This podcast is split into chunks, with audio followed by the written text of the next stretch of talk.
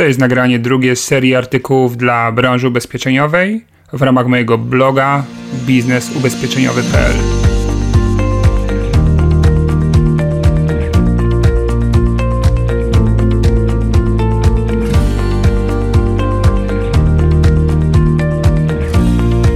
Celem moich artykułów jest pomóc Ci w Twoim rozwoju zawodowym i zwiększeniu dochodów w ramach sprzedaży lub zarządzania sprzedażą ubezpieczeń. Tym razem dowiesz się, jak zbudować prawdziwy zespół. Opiszę dla Ciebie różnice między zespołem a grupą, opowiem Ci, co musi w sobie zmienić szef, aby zintegrować swoich ludzi oraz poznasz najważniejsze metody przekształcania grupy współpracowników zespół. Zapraszam do wysłuchania nagrania.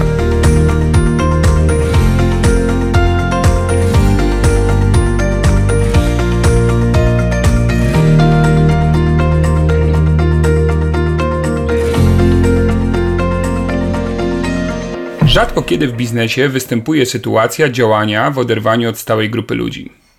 W większości przypadków każdego dnia mamy do czynienia z tym samym szefem i współpracownikami. W definicji korporacji pojawia się magiczne słowo zespół. Zespół sprzedażowy, zespół wsparcia sprzedaży, zespół projektowy. Niestety bywa i tak, że jest to zespół tylko z nazwy. W momencie, kiedy przyglądamy się temu bliżej, Zamiast zespół należałoby użyć słowa grupa. Bo przecież z definicji zespół określają następujące cechy. Po pierwsze, każdej osobie w zespole zależy na osiągnięciu wspólnego celu. Po drugie, w sytuacjach kryzysowych członkowie zespołu pomagają sobie nawzajem.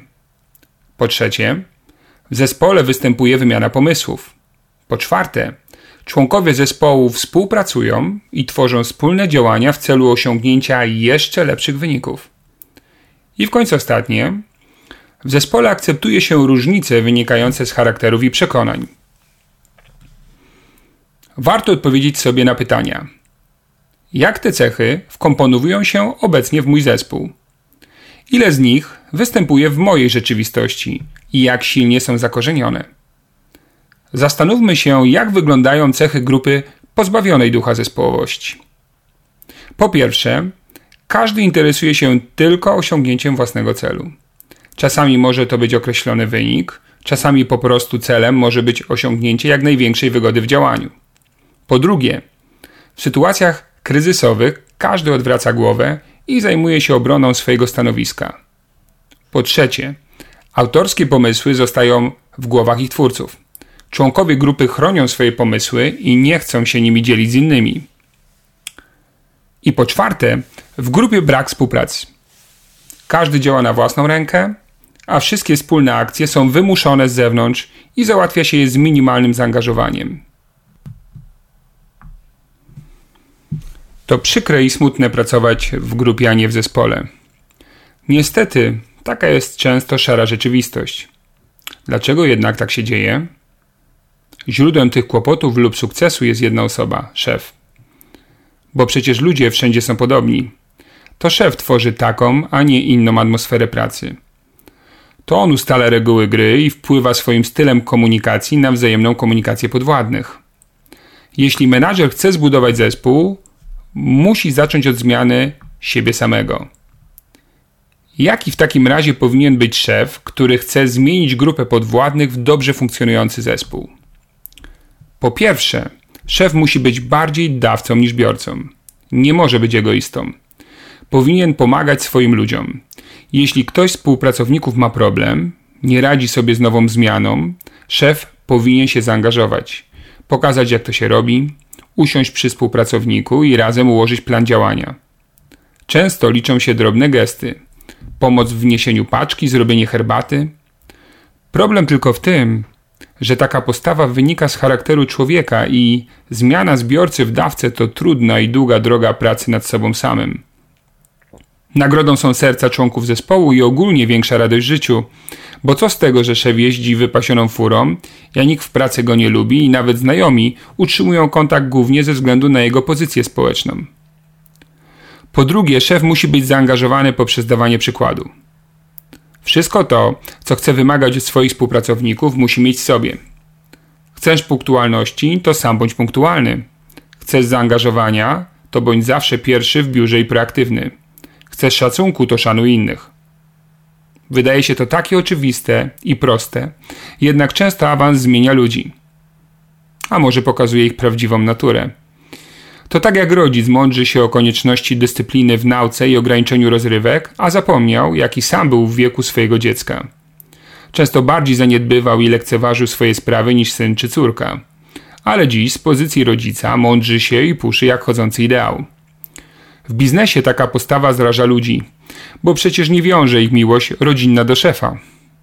Współpracownicy cenią osobę, która nie buduje autorytetu stanowiskiem i garniturem, tylko bezpośredniością, szacunkiem, zrozumieniem i zaangażowaniem. Po trzecie, szef musi poznać oczekiwania i dążenia swoich współpracowników. Częstym błędem szefów jest to, że próbują motywować pracowników systemem własnej wewnętrznej motywacji według stwierdzenia. To, co mnie motywuje, będzie motywowało innych. W rzeczywistości każdy z nas ma inny zbiór potrzeb i oczekiwań. Jednych motywuje świat materialny, drugich możliwość rozwoju osobistego, a jeszcze innych bycie docenionym lub możliwość niezależnego działania. Poznając ludzi od tej strony, szef jest w stanie harmonizować oczekiwania swoich współpracowników w ramach zadań biznesowych, które zespół ma osiągnąć. Naciska odpowiednie klawisze i wydobywa się muzyka bez fałszów. Jeśli jesteś szefem i odpowiadasz za grupę ludzi, to zastanów się nad trzema powyższymi cechami menadżera, które dają mu szansę zbudowania zespołu. Być może dzięki temu podejmiesz decyzję o zmianach w Twoim zachowaniu i stylu zarządzania. Skupmy się teraz nad tym, jak przekształcić grupę zespół. Proponuję Wam przejście przez cztery fazy tworzenia ducha zespołowości. Pierwsza faza to faza integracji zespołu. Jej celem jest to, aby poprzez właściwe działania pomóc członkom grupy poznać się lepiej i zbudować głębszą relację pozabiznesową. Jest to podstawowy element, na którym będzie można budować swój zespół. Pamiętajmy, że atmosfera sztywności i nieufności bierze się głównie z tego, że nie znamy się dobrze ze sobą. Relacje są powierzchowne, ludzie zakładają różne maski i swoim stylem komunikacji spełniają oczekiwania szefa. Pomyślcie, jeśli podczas jazdy samochodem ktoś zajedzie wam drogę, najpewniej podniesie wasze ciśnienie i spowoduje gwałtowną reakcję. Jeśli jednak okaże się, że to wasz dobry znajomy, a nie obca osoba, uśmiechniecie się i żartobliwie pogrozicie palcem. Ludziom, których znamy i lubimy, szybciej wybaczamy błędy i niedociągnięcia.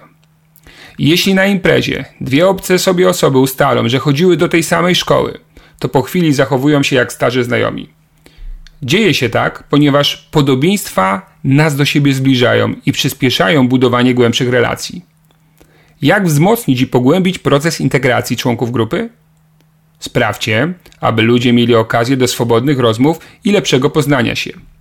Można to osiągnąć na przykład poprzez wspólne wyjazdy integracyjne, wyjście do kina, teatru, opery, wspólne aktywności sportowe takie jak Nordic Walking, fitness, basen, piłka nożna, wycieczki z wyzwaniem wymagającym wspólnego działania, np.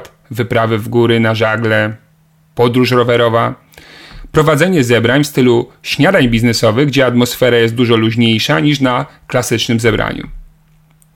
Pomysłów na integrację może być o wiele więcej. Wszystko zależy od Waszej kreatywności i zaangażowania. Druga faza to faza otwartej komunikacji. Każdy z nas był przynajmniej raz na zebraniu, gdzie głównym lub jedynym nadawcą był szef. Ludzie siedzą cicho jak trusie i boją się odezwać. Za to po zebraniu, za plecami szefa otwierają się i każdy ma coś do powiedzenia. Jeśli nie dacie ludziom możliwości szczerych wypowiedzi, nie macie szans na zespół. Najtrudniej jest na początku. Współpracownicy przyzwyczajeni do tego, że nikt ich nie słucha, nie otworzą się od razu, nawet jak będziecie ich do tego namawiali. Będą wietrzyli podstęp. Zainicjujcie rozmowę z ludźmi poprzez szczere i otwarte wypowiedzi. Słuchajcie i nie przerywajcie. Zachęcajcie pytaniami. Co o tym sądzisz? Jakie macie opinie? Jakie według Was ten pomysł ma szansę powodzenia? Z czym najtrudniejszym obecnie się borykacie? Trzecia faza to faza pobudzania kreatywności i tworzenia grup projektowych. Każdy wasz współpracownik dysponuje sporym potencjałem do tworzenia pomysłów wspomagających realizację wspólnych celów biznesowych. Zadaniem menadżera budującego ducha zespołowości jest pobudzanie kreatywności swoich ludzi, słuchanie ich pomysłów i dawanie im pewnej swobody działania. Może się okazać, że pomysł, który sprawdza się jednej osobie, można zaproponować pozostałym członkom zespołu. Pamiętajmy, aby takie pomysły proponować, a nie narzucać. Bo w tym drugim przypadku nie tylko, że nie zostaną z sukcesem wprowadzone, to jeszcze ich twórca będzie czuł niechęć do grupy do siebie. Może się tak wydarzyć, że pewne pomysły płynące z grupy będą wymagały współpracy jej członków. Możecie pomóc zbudować współpracownikom grupy robocze czy projektowe, które bez ciśnienia z zewnątrz będą realizowały swój plan. Wspólna praca zazwyczaj łączy ludzi i wydostaje z nich zaangażowanie dużo wyższe niż kiedy pracują samodzielnie. Czwarta faza budowania zespołu to praca nad wspólnymi wartościami. Wprowadzając zarządzanie poprzez wartości, możemy stworzyć najwyższej jakości zespół ludzki. Polega to na ustaleniu razem z członkami zespołu podstawowych trzech wartości, które łączą nas w pracy i którymi chcielibyście promieniować na zewnątrz. Po zdefiniowaniu tego, jakie poszczególne wartości będą brały udział w codziennym działaniu zespołu, należy wzmacniać świadomość wartości wśród ludzi poprzez ich aktywny marketing wewnętrzny. Rozmowy o wartościach powinny pojawiać się przy okazji zebrań i spotkań z zespołem. Wartości powinny pojawiać się na różnego rodzaju materiałach, które krążą wewnątrz i na zewnątrz zespołu. Ustalone wartości będziecie również brali pod uwagę w sytuacjach konfliktowych lub w przypadku podejmowania ważnych decyzji będą Wam pomagały w utrzymaniu właściwego kierunku biznesowego, do którego zmierza Wasz zespół. I to już wszystko na dzisiaj. Mam nadzieję, że to nagranie pomoże Ci w osiągnięciu jeszcze lepszych wyników w budowaniu swojego zespołu. Zachęcam Cię do tego, abyś e, zrobił kilka notatek i zapisał sobie jeden, dwa lub trzy pomysły na to, jak zmienisz się w roli szefa, po to, aby Twoi ludzie odczuli, że jesteście bardziej zespołem niż grupą. Życzę Ci w tym powodzenia, trzymam za Ciebie kciuki, wszystkiego dobrego i do następnego nagrania.